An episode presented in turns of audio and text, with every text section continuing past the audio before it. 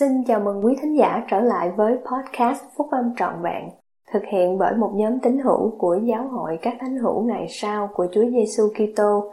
Chúng tôi xin được chia sẻ cùng quý vị các nguyên tắc phúc âm giúp chúng ta có một cuộc sống hạnh phúc từ những bài viết đăng trong các tạp chí của giáo hội phát hành định kỳ vào mỗi tháng.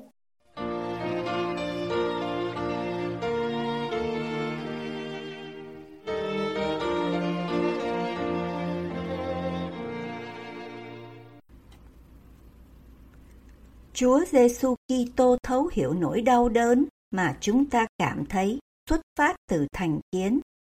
Bài của chị Sonia En của Giáo hội các thánh hiểu ngày sau của Chúa Giêsu Kitô, đăng trong tạp chí Liahona vào tháng 9 tháng 10 năm 2021.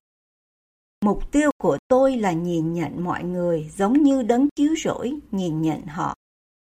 Tôi đã từng bị thành kiến hoặc bị phân biệt, đối xử bằng cách này hay cách khác trong gần 20 năm. Sau khi gia nhập giáo hội ở Mozambique, tôi chuyển đến Nam Phi. Đó là một quốc gia tuyệt đẹp, một trong những quốc gia thịnh vượng nhất ở châu Phi. Vẻ đẹp của đất nước này nổi bật là nhờ sự đa chủng tộc của người dân và văn hóa giàu đẹp.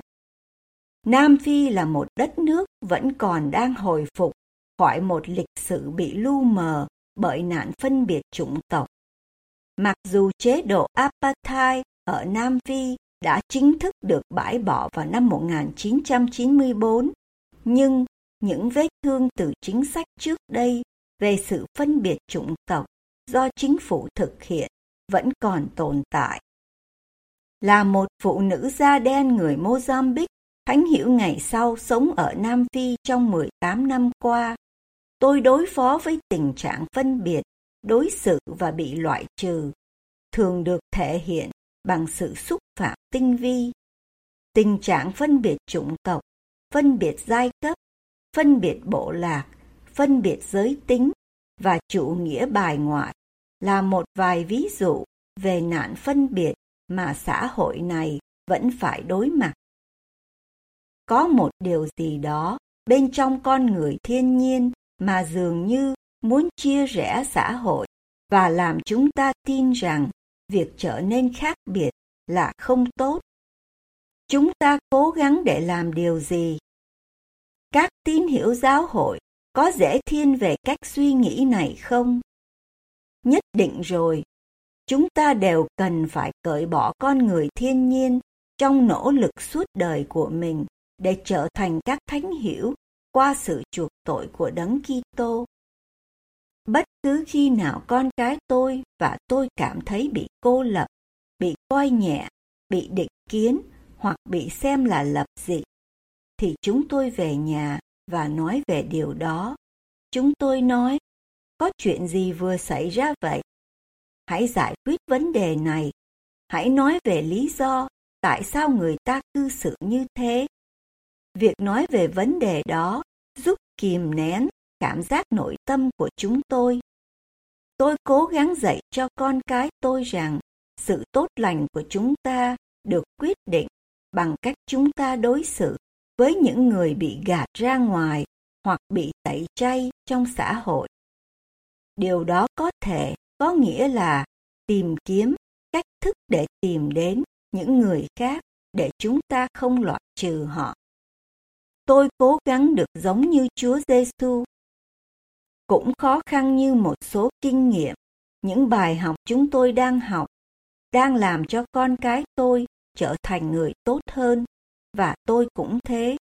Những nỗi thất vọng của chúng tôi đã giúp chúng tôi phát triển lòng trắc ẩn và cảm thông đối với người khác.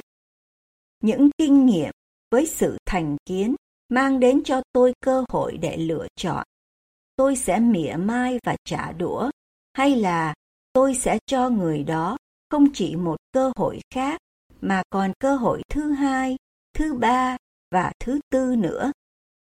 Tôi sẽ coi xã hội là một nơi khủng khiếp hay là tôi sẽ trở thành một ảnh hưởng mạnh mẽ cho sự thay đổi tích cực. Đấng cứu rỗi cũng đương đầu với sự thành kiến vì Ngài là ai, những điều Ngài tin tưởng và Ngài từ đâu tới. Nhưng Ngài đã không đáp lại bằng bạo lực, tức giận, cay đắng hay thù ghét. Ngài đã giảng dạy trái ngược với tất cả những điều này và hành động trong tình yêu thương và lẽ thật.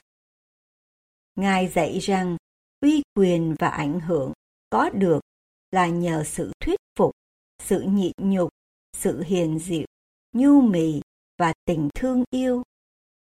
Ngài dạy rằng khi chúng ta bị xúc phạm, chúng ta hãy tìm đến người anh em của mình và cùng nhau giải hòa với nhau. Ngài dạy chúng ta phải cầu nguyện cho kẻ bắt bớ chúng ta.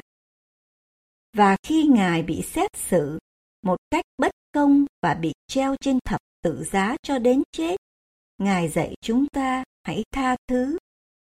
Cuối cùng chính là tình yêu thương của Ngài mà sẽ thay đổi chúng ta và thế giới. Và tôi sẽ tiếp tục cố gắng. Tôi không phải là người hoàn hảo, không phải lúc nào tôi cũng tha thứ ngay sau khi có người nào đó sỉ nhục mình. Phải mất thời gian, phải cần sự chữa lành và phải cần có Đức Thánh Linh phụ giúp tôi. Đôi khi tôi chọn để bị xúc phạm và tôi không chấp nhận những thúc giục của Ngài ngay lập tức. Nhưng nếu tôi mở rộng lòng với Ngài, Thánh Linh sẽ kiên nhẫn ở cùng với tôi cho đến khi tôi có thể hiểu được điều mà Cha Thiên Thượng muốn tôi làm với tình huống đó. Mục tiêu của tôi là thực sự nhìn nhận mọi người giống như đấng cứu rỗi nhìn nhận họ. Để làm điều đó, chúng ta cần phải sẵn lòng thừa nhận rằng chúng ta không có tất cả mọi câu trả lời. Khi chúng ta sẵn lòng nói, tôi không hoàn hảo đâu, tôi còn phải học hỏi nhiều. Tôi có thể học được điều gì từ quan điểm của người khác? Đó là lúc chúng ta thực sự có thể nghe được. Đó là lúc chúng ta thực sự có thể nhìn nhận được.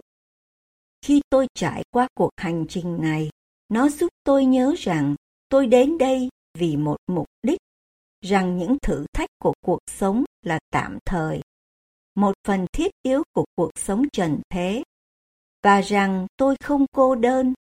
Qua mọi thử thách, tôi đều cố gắng được giống như Chúa Giêsu, cố gắng là chủ động và khi chúng ta vấp ngã, chúng ta có thể thử lại lần nữa.